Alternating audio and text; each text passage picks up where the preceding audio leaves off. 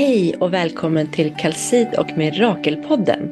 Kalsit och Mirakelpodden tar upp spiritualitet, hur vi kan bli hilade och hjälpta av djur och natur, men även både små och stora mirakelhistorier, vilket vi tycker är så fantastiskt att få höra och inspireras av. Kalsit föddes genom en önskan om en mötesplats med hjärta, fri från krav, tempo och stress.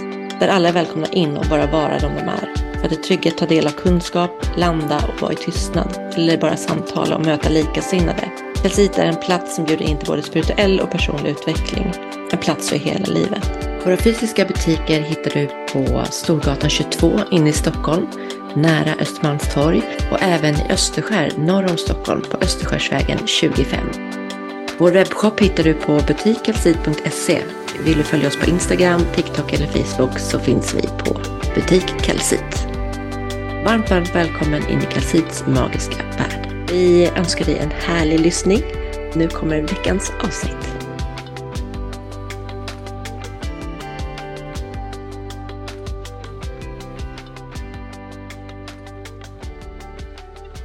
Varmt välkomna tillbaka till ett nytt magiskt avsnitt av vår podcast Kalsit och Mirakel. När vi spelar in det här är det en solig och snöig och 17 minusgrader kall onsdag i Strängnäs där jag sitter. Men det är inte bara jag och Madeleine som ska podda idag. Jag har Sofia med mig och jag har en fantastisk fin gäst. Men innan vi drar igång dagens avsnitt skulle jag vilja be dig, om du inte kör bil såklart, om du sitter någonstans där det är möjligt att sluta dina ögon. Vi sluter våra ögon och tar tre djupa andetag tillsammans för att bara landa i den stunden vi befinner oss i nu. Vi drar in luft genom näsan och fyller hela magen med en härlig positiv energi. Spänn ut magen, håll in andetaget och släpp ut när du är redo. Vi fyller magen med luft genom näsan en gång till. Känn hur du andas in positiv energi och pusta ut all negativ energi och oro på utandning. Sänk dina axlar. Ett andetag till in genom näsan. Och pusta ut genom munnen. Skaka lite på din kropp. Sänk axlarna ännu mer om möjligt. Känn hur hakan och käken slappnar av. Och när du känner dig redo så öppnar du dina ögon. Känn hur energin har skiftat i din kropp. Från att klicka dig in på den här podden och kanske vara i en stressfull miljö till att bara landa i det som är du. Välkomna till veckans avsnitt av Calcito Mirakel. Sofia, välkommen. Tack, tack. Jag sitter här med Malte i knät och han andades också pustade ut när du sa så. Åh, hej Malte! Ja, han sitter liksom på rumpan med ryggen mot min mage som en liten bebis. Han är så god. Alltså vi måste ju berätta, jag var ju i butiken på Storgatan i fredags.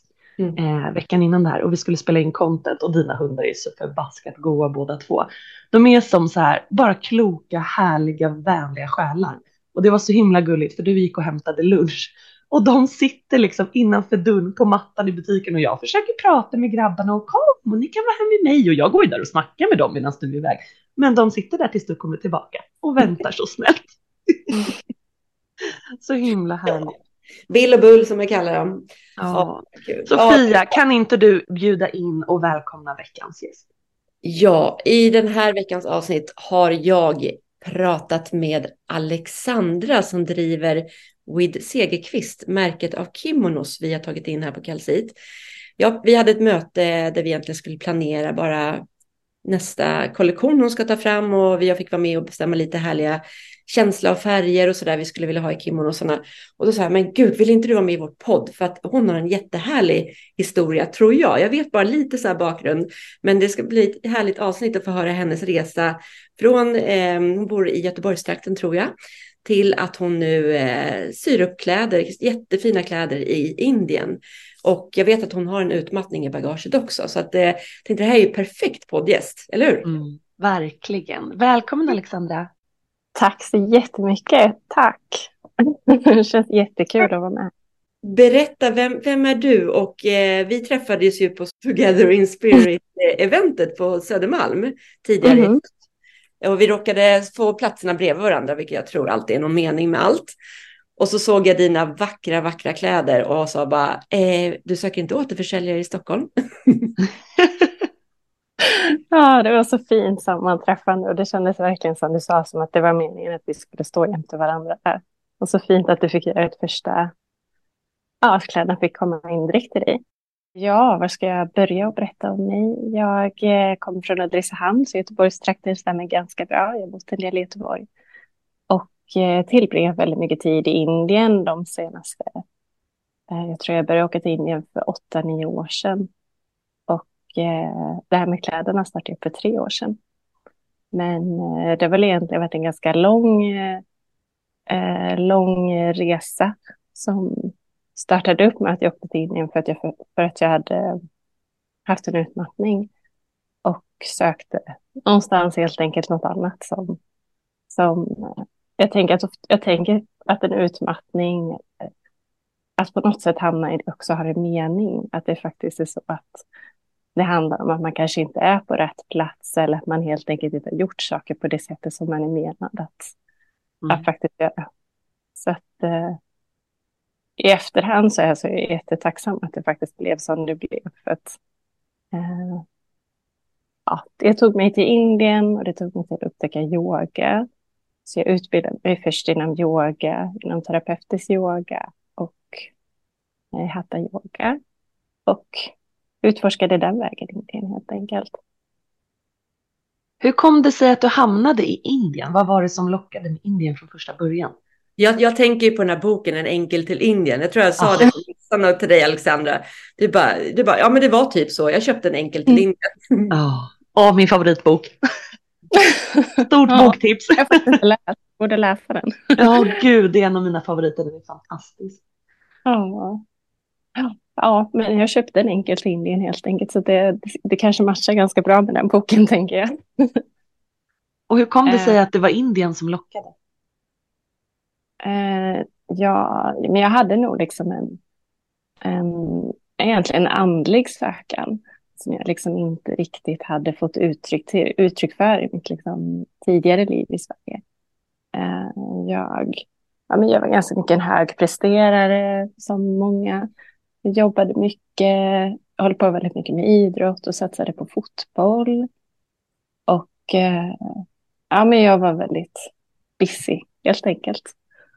Eh, och, eh, men jag, all, jag tror att jag alltid haft liksom en sån känsla att, att eh, jag vet inte, bara en nyfikenhet för, här, för eh, ja, men frågor om någonting mer. Liksom.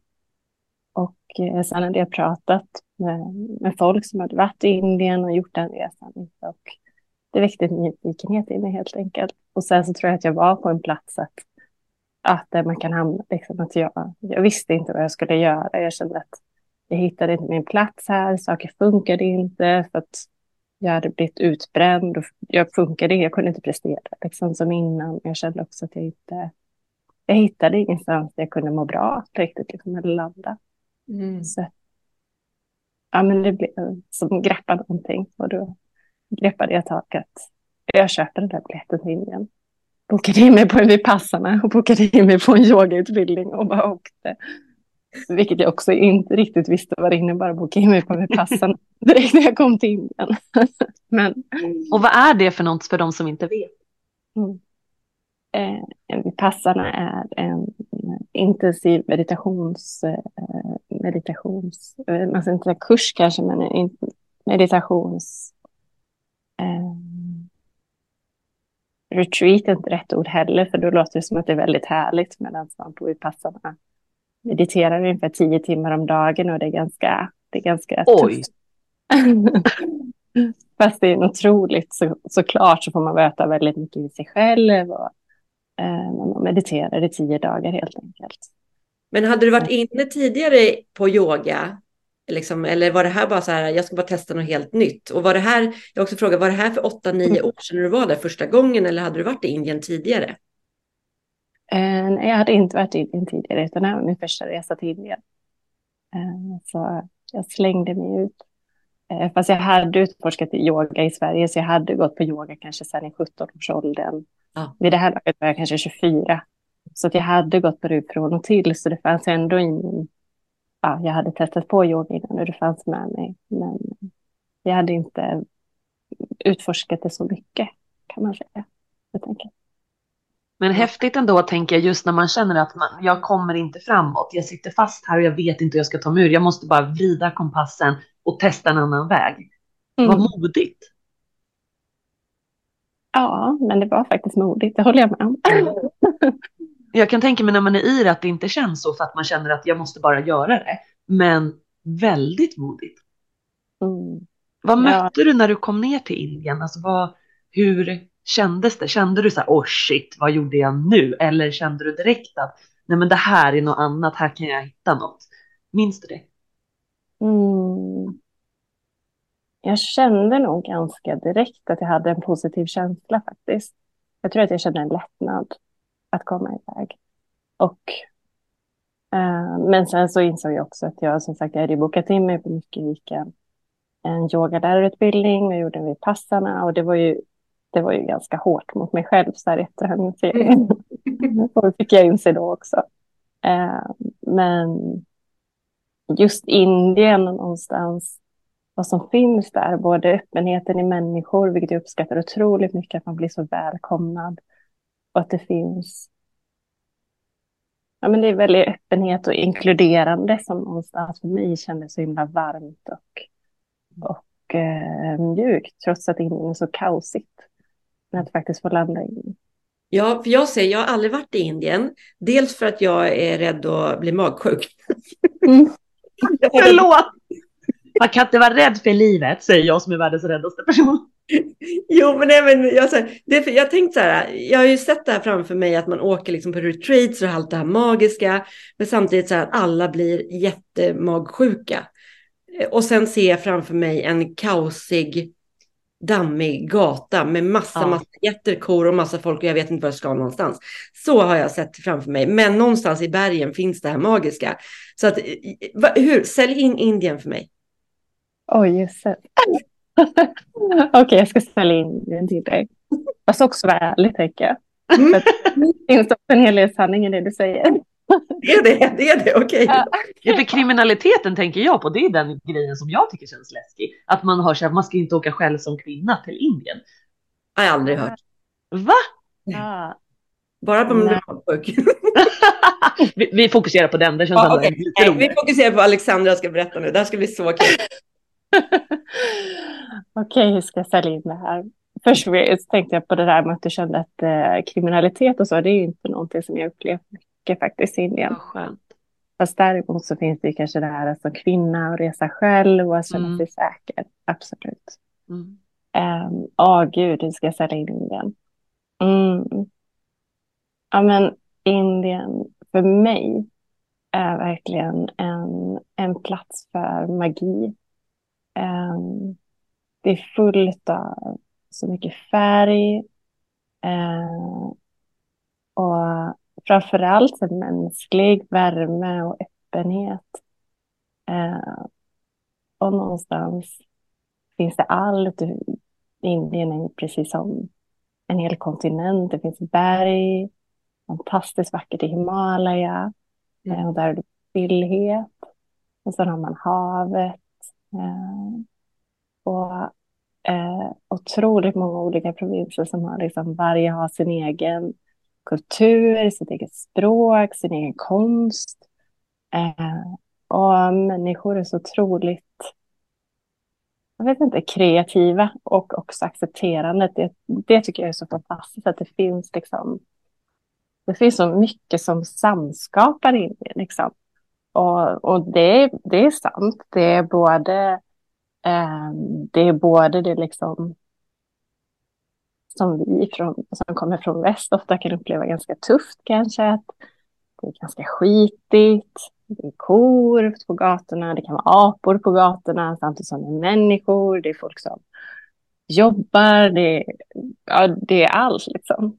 Ehm, jag tycker också att det är fantastiskt någonstans i det. Att, att någonstans i det här myllret så får också allting samexistera. Det är inte att man dömer ut någonting utan uh, utan allting får finnas tillsammans. Så jag tycker också att det finns något ganska magiskt med det faktiskt.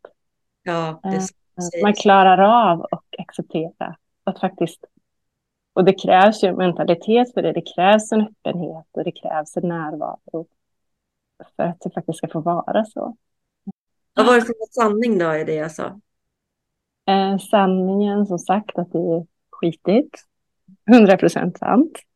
Det är kaosigt i städerna, fruktansvärt kaosigt. Eh, jätte, jätte tålamodskrävande. Jag, eh, jag, jag har varit en del i städer men det gäller att hitta sin lilla, kanske sina vänner eller sitt lilla, annars är det fruktansvärt jobbigt tycker jag. Och vad sa du mer? Magsjuk. att det är magsjuk. Det stämmer också. Oh no! ja, Nej, det behöver absolut inte bli magsjuk, men, men det är ganska vanligt att någonting får något lite i magen. Det, det är ganska vanligt. Det måste jag säga. Jag åker, ändå... jag åker dit och bara äter ris. Ja, men det, det kan säkert funka. Det tror jag. Men det är ändå ett magiskt land, att det är som du säger, att allt får samexistera. Den här bilden man har om man läser en enkel Indien eller de här ashram och alla de här centren och retreatsen och yogan och mindfulness kontra kaoset med kor på gator och jag tänker mig tuk-tuk-liknande bilar som inte finns några regler, alla kör och tutar hej vilt. Och som du säger att det får samexistera och att det finns en acceptans i att det är vad det är och alla är vad de är. Mm. Precis. Jag tycker det här. Och som sagt också som du sa det såklart med, med yogan och den filosofin, den vediska filosofin. Att det, det finns en väldig öppenhet för andlighet och att vi är en del av någonting större. Det finns i princip, i princip alla tror på det på något, ett eller annat sätt. Jag tycker att det, ja, men det är fint. Jag tycker också det var så vackert. Jag måste säga det, för de som lyssnar på podden ser ju inte det. Men jag du blundar också... ju när du beskriver Indien. Och jag bara tittade, för vi sitter ju på Zoom, jag tittar på mig och Sofia och vi båda bara sitter och ler helt förtrollat. Det, det ger också en sån innerlig känsla av hur du beskriver Indien. Ja, du satt och blundade och verkligen var där när du beskrev ja. färger, doft, ja du vet alltså. Fint. Mm. Men ja. du, du, du, eh, kom ur eh, din eh, långa meditation och din yogalärarutbildning. Och stannade du kvar där eller åkte du hem då eller vad? Eh, första resan så hade jag egentligen en biljett hem, men eh, jag hade en biljett hem, men jag ändrade faktiskt sen så jag stannade kvar och var kvar kanske en månad till tror jag. Kunde inte slita mig, åkte upp till eh, Ladakh som ligger högt upp i bergen och eh, ja, reste och upplevde. Och sen eh, så, så åkte jag tillbaka ett år senare.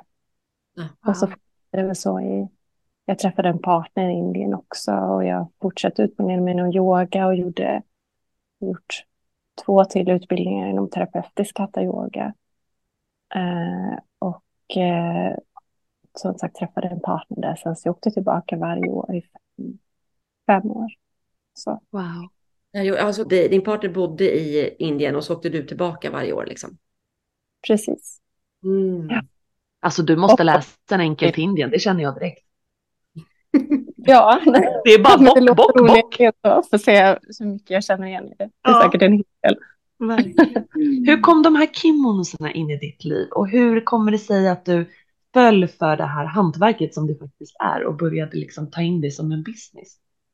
Mm. Ja, men det är också så, det känns som en lång historia, men jag ska försöka att... Um, alltså först och främst så tror jag att det började med att jag blev väldigt inspirerad av just alltså, hur mycket det påverkar att folk har på sig så otroligt mycket färg. Framförallt kvinnorna, men det är också, det finns väldigt mycket färg i textilier. Och i och med att, som sagt, jag kom från, dels bara från att komma från Sverige, men också att jag kom från en plats och att liksom har mått lite sämre och så.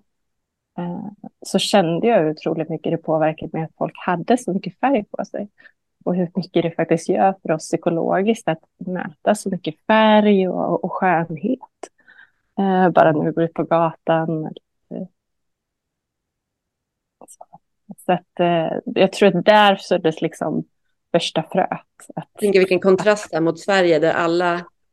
alla har svart dunjacka. ja, precis. Alla går här i liksom, ja, bara mörka färger nästan. Ja. Nu är det, finns det lite mer kläder, alltså roliga kläder så, men eh, ja, vinterjackor liksom med de här mörka, dova färgerna. Mot att komma ner dit, jag kan förstå den.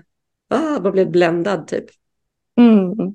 Ja, men verkligen. Hade du, sysslat, hade du sysslat med eh, alltså textil och sånt innan med kläder och så i din, ditt tidigare liv om man säger så? Eller? Ehm, egentligen inte som, eller jo, jag har jobbat när jag var yngre, jobbade jag lite på en textilfabrik. Men jag har jobbat mer med människor, jag har framförallt jobbat med människor. Ehm, men jag har alltid haft ett intresse för textil och tyckt otroligt mycket om textil, så det har ju funnits där på något sätt. Men det har inte varit min stora, liksom, min stora grej eller det jag har jobbat med innan, utan jag har lärt lite, jag har lärt mig ganska mycket längs med vägen, också innan att jag gick gått designkurser, mönsterkonstruktionskurser, men inte, vad ska man säga, inte skolad som i en traditionell utbildning inom det.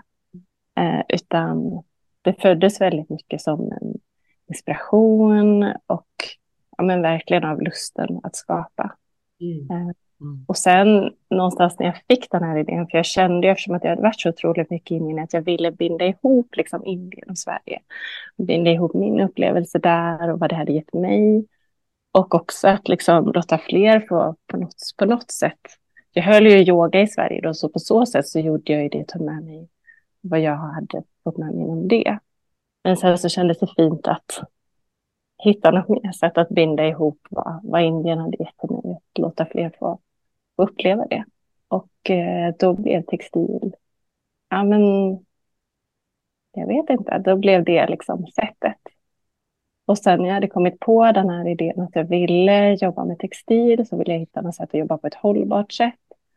Det kändes också inte som ett alternativ att faktiskt alltså späda på den i produktionen, också vad färgning och, eh, innebär som, som otroliga problem i Indien. Så att, ja, men det här fick gro lite hur jag liksom skulle få till det. Och sen så kom det till. Det kom till mig plus att jag fick reda på att det fanns en möjlighet kring det. Att jobba i återvunna textilier, att det faktiskt fanns en marknad för återvunna textilier. Och, eh, och när det föll på plats så kändes det bara som att um, det här är en fantastisk idé. Det här måste jag, det här måste jag ta. Det är så häftigt med dina plagg. Vi är helt kära i de här. Jag vet Ida som driver Essence vi här uppe, hon ryckte kimonos direkt här och köpte. Alltså vi är de verkligen och jag med. Men det är liksom som själ i dem. Det, det, det, man känner liksom att de har varit med om annat liksom på något sätt. Så det är häftigt. Du har verkligen fått hem, fått till den där att få ihop Indien och Sverige, att de hamnade här med sin historia. Mm, vad glad jag blir det här när du säger det. Det känns jättefint. Det är ju önskan. Någonstans och har varit hela tiden att, att någonstans också förmedla att det faktiskt är kvinnor som har burit de här plaggen innan. Att, att de har en själ, liksom. de har en historia. Och jag tänker också att det, det är också någonting som, som ja, men det kan vara en viktig påminnelse för oss också, att vi, liksom, vi hänger samman någonstans. Vi, liksom, vi kan, jag vet inte, att vi, även fast vi har en annan historia än en kvinna som är från Indien såklart, så är det ändå som att, ja, såklart liksom vi alla, vi alla hänger samman på ett eller annat sätt. Det är fint att tänka så. Mm, verkligen. Och att vi inte är så olika ändå. Nej. Precis, verkligen inte. Verkligen inte. Vi är så, så lika på så många sätt och har Mm. samma önskningar och drömmar på ett eller annat sätt. Ja. Berätta också din, ditt samarbete där, de som syr upp dessa fina kimonos, eller det är ju andra plagg också, klänningar, blusar och sådär. Men Ja. eh, du har ju nära kontakt med dem, det är det som är så fint också. Ja, men eh, det känns jättekul att ha hittat det skrädderiet jag jobbar med. Eller jag jobbar med två olika skrädderier. Eh, Och det var också så en tillfällighet. Det var mycket en men synkronicitet i att jag hittade dit. Jag satt på en chai shop. Vad, vad, är, en chai- vad är en chai shop? En chai shop är en, en, te, en te-shop eller en chai för det här speciella indiska teet chai som alla, alla dricker. Eh, Så det är otroligt vanligt. Chai shop hittar överallt in i varje litet hörn på varje liten gata så sitter det är där man samlas och sitter och pratar liksom. Åh, vad mysigt. Lite mötesplats. Jättemysigt. För att på en sån shop så satt jag och pratade med en kvinna och så berättade jag om min idé att jag ville jobba i återvunna, eller jag ville jobba i återvunna textilier. Och så sa jag att jag vill inte jobba med någon stor tillverkare eller liksom med en, en stor fabrik utan jag vill jobba på ett annat sätt. Och eh, då berättade hon att hon tillsammans med en indisk man hade varit med och startat upp ett skrädderi. Eh, så hon, det är en kvinna från England, hade startat upp det här tillsammans med den indiska mannen och hans familj. Så att han driver familjeskrädderi och hon sa att men jag brukar inte alltid ta dit folk men jag känner att jag vill tipsa dig. Så oh. att jag är jättetacksam till henne. Oh. Så, så att det, det, är ett skrädderi men jag tror de är kanske det, varierar, kanske, det varierar lite ut efter hur mycket jobb det är, men ungefär tio stycken skräddare. Och sen så är det Sandip, eller ja, min skräddare och hans familj som, som driver det. Så, att, wow. så de är ju mina vänner. Så. Så det känns jättefint att jobba ihop med dem. Är, det dit du ska nu nästa vecka till dem? Precis, precis. Först åker jag, åker jag dit och där jobbar jag som sagt i de återvunna textilierna. Så nu har jag gjort lite nya designer, sitt upp prototyper här hemma. Och eh, så ska jag helt enkelt få dem tillverkade. Och sen, sen så väljer jag också ut varje saris. Jag kommer också sitta och välja ut otroligt mycket saris. Bland annat ja, för det var min fråga. Hur, hur eh, får du tag i de återvunna tygerna? Var kommer de ifrån? Hur liksom, hamnar de hos dig? Just det. Eh, min skräddare köper upp tyger i bulk, liksom, eller så ett stort mm. parti. Så att beroende på hur mycket sari som jag kanske behöver till min beställning så köper han upp dem sen innan på en, en helt enkelt second hand-marknad för saris kan man säga. Så han köper upp dem till mig och sen så, sen så sitter jag liksom på hans skrädderi och så väljer jag ut att ja, men den, här, den här passar, den här funkar inte. Så. Och sen såklart liksom alla saris så kollas de så att de håller liksom kvaliteten, att det är god kvalitet och så tvättas de. Sen, så, sen kan de användas till att skapa en klänning eller en kimono. Men wow. tänk om man vill köpa ett unikt plagg, alltså det här är ju verkligen one of a kind. Att det kommer från återvunna saris, att de skapas till någonting nytt, att de tas fram i liten skala, alltså blir det bättre? Nej, Nej om du vill ha ett unikt plagg så, så, ah. så är det verkligen. Ja, det. verkligen. Ja, och det är som, som du sa nu också precis innan att som vi hade ju möte nu, var det nu veckan eller var det förra veckan? Det var nu, nej, förra veckan var det. Ja, förra veckan var det nog tror jag. Där liksom, jag, jag har liksom fått säga till Alexandra så här, men typ de här tonerna jag tycker jag är så himla fina. Det är såklart inte Alexandra kan säga, ja du får exakt en sån när vi har sett på exempel, utan men typ de här tonerna, typ de här mönstren. Och så jag bara, och så de här modellerna. Och nu åker mm. Alexandra ner och ska då liksom försöka utifrån, jag har liksom sagt att så här många plagg av varje önskar vi köpa in om du liksom kan hitta. Så nu ska du sitta och pussla ihop min lilla beställning också. Det ska bli så kul att få se det sen. Det känns jättekul verkligen. Jag tycker att det är otroligt jobb, roligt att få jobba så också, att jag liksom får ett ett önskemål och så, men så exakt så här, eller exakt som sagt, det går ju inte att säga exakt, men den här känslan vill vi ha, liksom de här tonerna. För jag tycker det är jättekul att få skräddarsy liksom någonting som passar, ja men skulle passa perfekt till er, liksom, och den känslan som ni vill förmedla. Så att eh, jag, jag älskar att jobba så, så det känns jättekul. Ja, och jag älskar ju att få in lite så till kalcit också som jag berättade. Jag gillar liksom att ha en liten, liten kalcit-twist. Det är kul att ha lite så här unikt liksom som man själv har fått vara med och styra lite. Jag tycker det är jättespännande. Och då, då kommer jag med en idé till dig som du snappar upp. Så nu har jag skickat ett prov till dig, så vi får se om det blir verklighet med en egen liten kalcikollektion av en... Vi, vi behöver inte säga mer nu, men det kanske blir så. Ja, det hoppas jag verkligen. Det, jag tror på det här. För att vi får till det. Det har kommit fram. Mm, den ligger här precis jämte med min väska här som är packad så att den, eh, den är nedpackad. Ja. nedpackad. Det här är så spännande. Hur många år har du drivit Windsängqvist? Um, jag har drivit det här i tre år tror jag, men jag har haft ett annat jobb vid sidan av i två år och sen så i ett år så har jag drivit det på heltid. så jag var ju väldigt så här, ska man säga, jag började väldigt försiktigt och bara kände att jag testar på det här för att det är kul. Mm. Men sen eh, så insåg jag ju att det var jättekul. Och också att det, men, det har blivit, det har liksom rullat på och blivit mer. Och så har jag insett att det är också otroligt mycket jobb. Så att, eh, nu så är det på heltid. Och det känns jättekul att få faktiskt fokusera på det som jag tycker är kul. Liksom. Nej, men att binda, jag, hem, binda samman dina hem liksom, känns det som på något sätt. Ja, men verkligen så känns det. Det känns jättefint. Jag har ju så mycket idéer med så det, det är tur att, att jag har lite tid för tiden räcker inte till. så att jag tänkte jag ville berätta det också. Jag jobbar ju, förutom att jobba i Sari så jobbar jag också i, i ekotryck, alltså tryck med blommor och blad. Så jag började det förra året och det tycker jag är otroligt roligt och vill verkligen satsa mer på.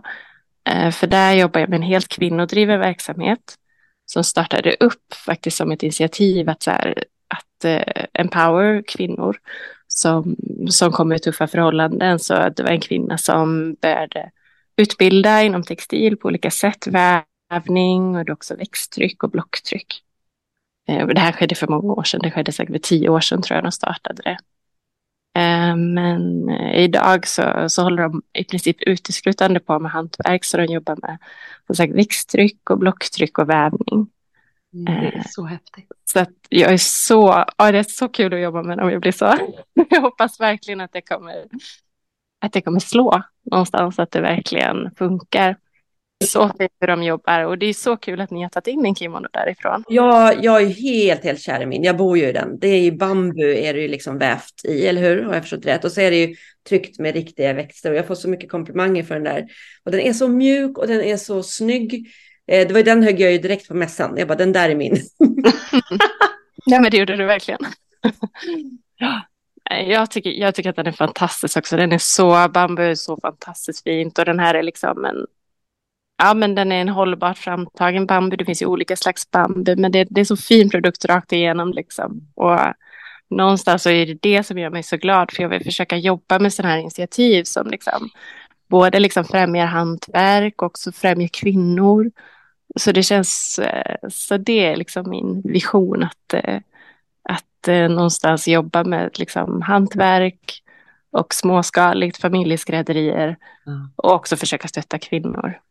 Så att, Nej, det är helt fantastiskt. Jag hoppas att det, eller det, det gör jag ju, men att jag får göra det, fortsätta bara. ja, det är så fint. Ja, jätte. Och jag känner igen mig lite i din historia med företagandet där. Att jag jag drev, började också med kalcit på sidan om. Två år jobbade jag med något annat och sen vågade jag liksom så här. Jag kände så här, för att kunna göra det fullt ut så måste jag släppa tryggheten i det här fasta andra mm. jobbet. Eh, just för att det tog så mycket tid. Jag jobbade ju med två heltidsjobb kändes det som. Eh, men att också ge kalcit en chans att växa till det, de, det vill det var. Så behövde jag släppa det där andra och eh, det, det är mod. Men eh, man ångrar inte det en sekund, eller hur? Verkligen. Verkligen, och det är verkligen mod som du säger. Det, ja, det är läskigt men man ångrar det verkligen inte. Det känns, eh, det känns jättekul att, att faktiskt ha vågat att ta steget. Även om det är svårt också så, så är det ändå någonstans så får man energi för att det, är, det på något sätt är det man vill. Eller det är verkligen någonting som man vill skapa som man tror på. Och som, det, ger ju, det ger ju väldigt mycket. Mm. Verkligen.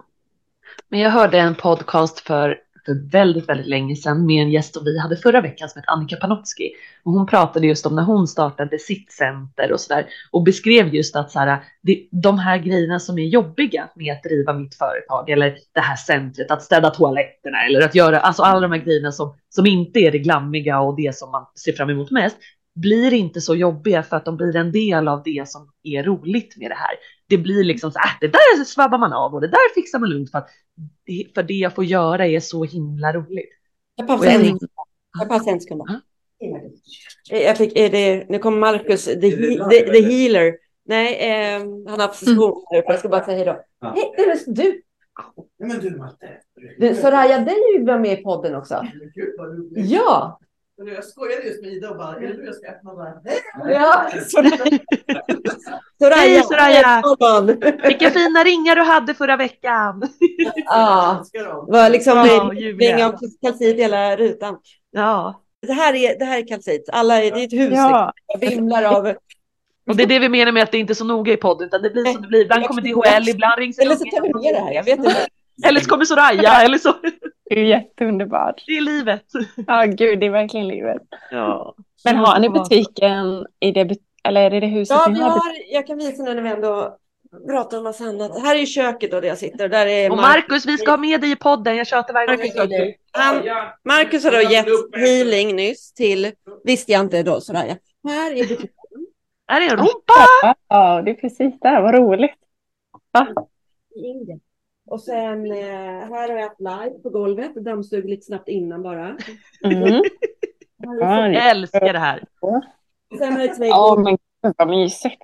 Det är ju världens mysigaste. Ja. Va? Jättefint. Ja, ljuvligt. Det är verkligen ett hus, ja. Ja, det Det är är, ett stort stationsshus. här är ett väggbord. Oj, oj, oj, vad fint. Och här är det punschverandan. Där är det minus Och sådana där verandor är så fina. Mm.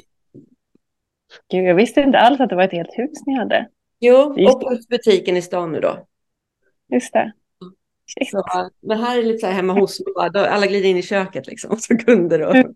När Sofia skaffade där jag var första gången, Sofia bara, jag har liksom två hus nu. Jag har det här huset och mitt hus hemma. Hur tänker jag nu? Jag har två hus att ta hand om. ja, det har du. 111 djur liksom. Ja. Ja. Mm. Ja, förlåt, jag bara blev en liten avstickare.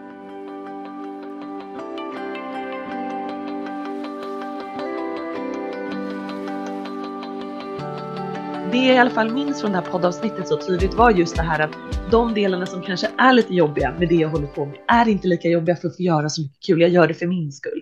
Och jag kan tänka mig att det är så. Sofia pushar mig. "Driv, Du ska driva eget företag och du ska ta in det här. Och det är ju lite läskigt. Men jag kan tänka mig också att de bitarna som är lite läskigt eller bokföring eller vad det än kan vara blir inte läskigt och jobbigt för att jag får så mycket energi av att göra det jag är menad att göra och brinner för. Liksom. Och det Mm. låter samma på dig Alexandra. Som att så här, det är värt att hoppa för att jag får göra det här. Ja, verkligen, verkligen. Det tycker jag verkligen. Det, man får verkligen energi till det jobbiga för att man gör någonting som känns som att det här är min, det här är min passion. Eller det här Mm. tror jag verkligen på. Att det är så sant som du säger. Gud vad härligt. Ja, jag tycker verkligen att du ska göra det. Ja men det ska jag. När det känns Så att jag kan göra ännu mer. Hej, hej, hej. Bra Malte! Uh, uh. Ja. På. Ja, men så spännande Alexandra. Det, och nu åker du som sagt ner och när kommer du hem och när liksom tror du kläderna kommer och så som du ska ta fram nu? Och... Mm. Ja, jag åker som sagt jag åker ner på söndag och vad kan det ta i tid? Nu tar det väl kanske en månad brukar det ta kanske att jag får alla prototyper bra och välja ut sarif och besöka och jobba med mina båda skrädderier. Så och sen kanske det kommer hem i februari, ehm, tror jag, början på februari. Mm. Vad spännande och härligt och kul. Det är så spännande, det är som julafton när man får hem det och får öppna upp lådan. Jag är lika taggad som ni. Jag vet ju ingenting om vad ni har bestämt. Jag vet ju bara att Sofia var så glad i fredags när jag kom. Jag har pratat med Alexandra och jag har fått lägga en liten touch och det var så här taggad och glad. Liksom. Så att det ska bli jättekul att se vad ni kuckelurar ihop där i Indien. Så Ja, Och jag har fått en Ja. sån nykärlek till Indien, jag som älskar elefanter och det här boho och har alltid tyckt att, men också som jag sa, lite sådär, oh, hört lite grejer som jag kände så här, vågar man åka dit nu blir man ju bara jättetaggad på att köpa en enkel till Indien. ja men vad underbart, då, då har jag lyckats sälja Du har hela. sålt in det jättefint, precis sådär som man det- tänker sig. Jag med, och jag, om jag går på risdiet, jag lovar. Vi får- Ja, Ja, vi får köra risdieten Sofia. och så, så får vi, vi fixa risdiet till er. Så. Jag kommer skratta när Alexandra skickar en bild sen från Indien till dig Sofia med en risskål. Jag är här nu! Och sitter på ett chai-café. Alltså bara det lät ju så himla härligt. Får jag, Ja, får jag fråga dig Alexandra, har du varit, eller det har du säkert, i, uppe i Himalaya? ja, men det har jag. Jag har varit... Eh, dels är det här skrädderiet med kvinnorna, de, det är precis i början av Himalaya. Så det är inte, inte uppe i bergen, men det är ändå ja, men det är där bergen börjar. Liksom, så man kan gå en vandring upp till, till eh, ja, eh, ja, en station högre upp helt enkelt. Och sen har jag varit i, när jag, tror jag det sa jag ja. Jag bara, vad har jag sagt egentligen? Men första året jag var i Indien så var jag i Ladakh och det är ganska högt upp i Himalaya. Ah, okej, okej, det var jag som inte hade koll på det. Men gud vad häftigt. Hur är energin i Himalaya? Jag bara har, alltså jag vet bara kristallerna som kommer därifrån. Jag har ju lite eh, olika kvarts därifrån och eh, den energin, alltså den är så hög. Mm. Ja, nej, men det är en fantastisk energi i Himalaya. Det är väldigt, eh, ja, men det känns väldigt starkt och också fridfullt. Jag kommer ihåg, jag åkte med mitt, eh, mitt ex då, eh, när vi, då reste vi en hel del genom Indien och då åkte vi motorcykel till Ganges källa. Och då, då är det ju så otroligt, det är en pilgrimsvandring som många gör, så då på vägen upp så, så var det så otroligt mycket folk som pilgrimsvandrade, alltså gick dit upp. Och det var så, där, där hela den vandringen upp i, eller vi vandrade ju inte för det är jättelångt så det hade jag inte alls kunnat tänka mig att göra. Men det var ju faktiskt många som gjorde det. Och bara se liksom folk gå längs med vägen upp till Ganges källa, det var så otroligt, otroligt starkt. Och, ja, men att bara se den, eh, den hängivelsen till någonting. Eh, så det, ja, verkligen väldigt eh, dels för att man känner hur otroligt viktigt det är för, för människor i Indien och över hela världen att det är liksom en helig plats. Och så den intentionen in i det. Och sen så också en otroligt speciell plats. Mm. Wow, wow. Vad fint mm. samtal Alexandra. Tack för att du ville vara med och dela. Och eh, det blir så spännande att få hem hit kläderna sen och få höra hur du har haft det. Mm. Så vi syns igen på någon annan mässa någonstans kanske.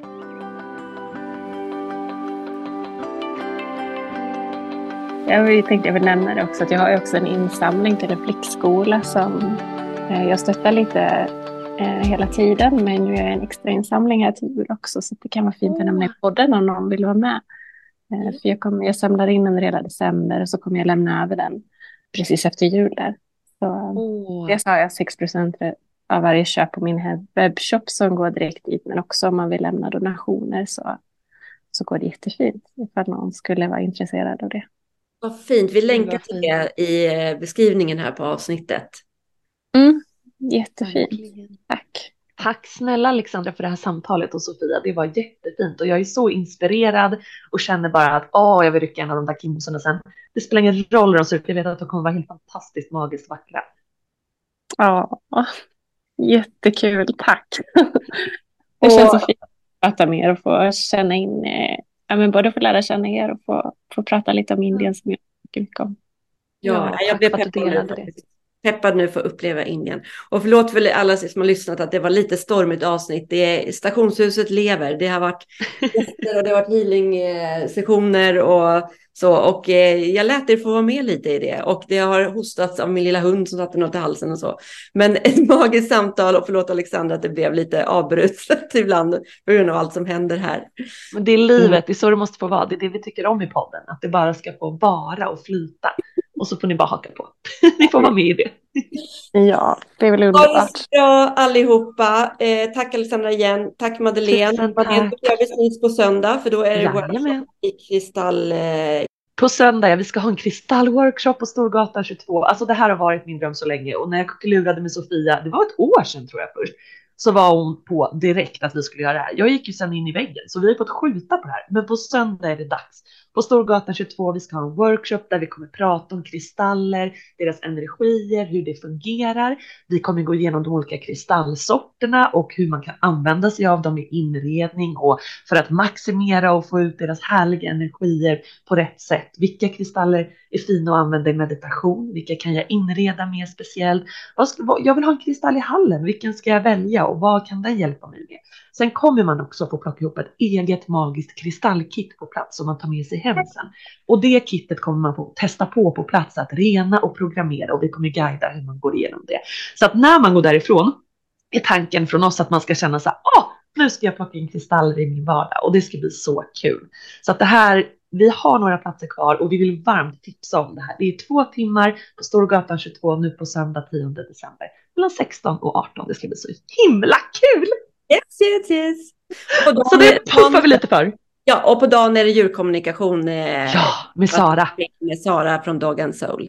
Ja, det är en söndag som bara hette duga. Ja. Andra nu, ha en fortsatt fin vecka. Nu ska jag ut, Jajamän. här är det 18 minus, så att jag ska ut och skotta lite framför huset här. Så vi kommer... Gör det. Ja. Gud, och, Alexandra, njut av värmen. Verkligen. Ha en fin resa. Ja. Tack så jättemycket. Hej då. Hej då, vi hörs. Hej.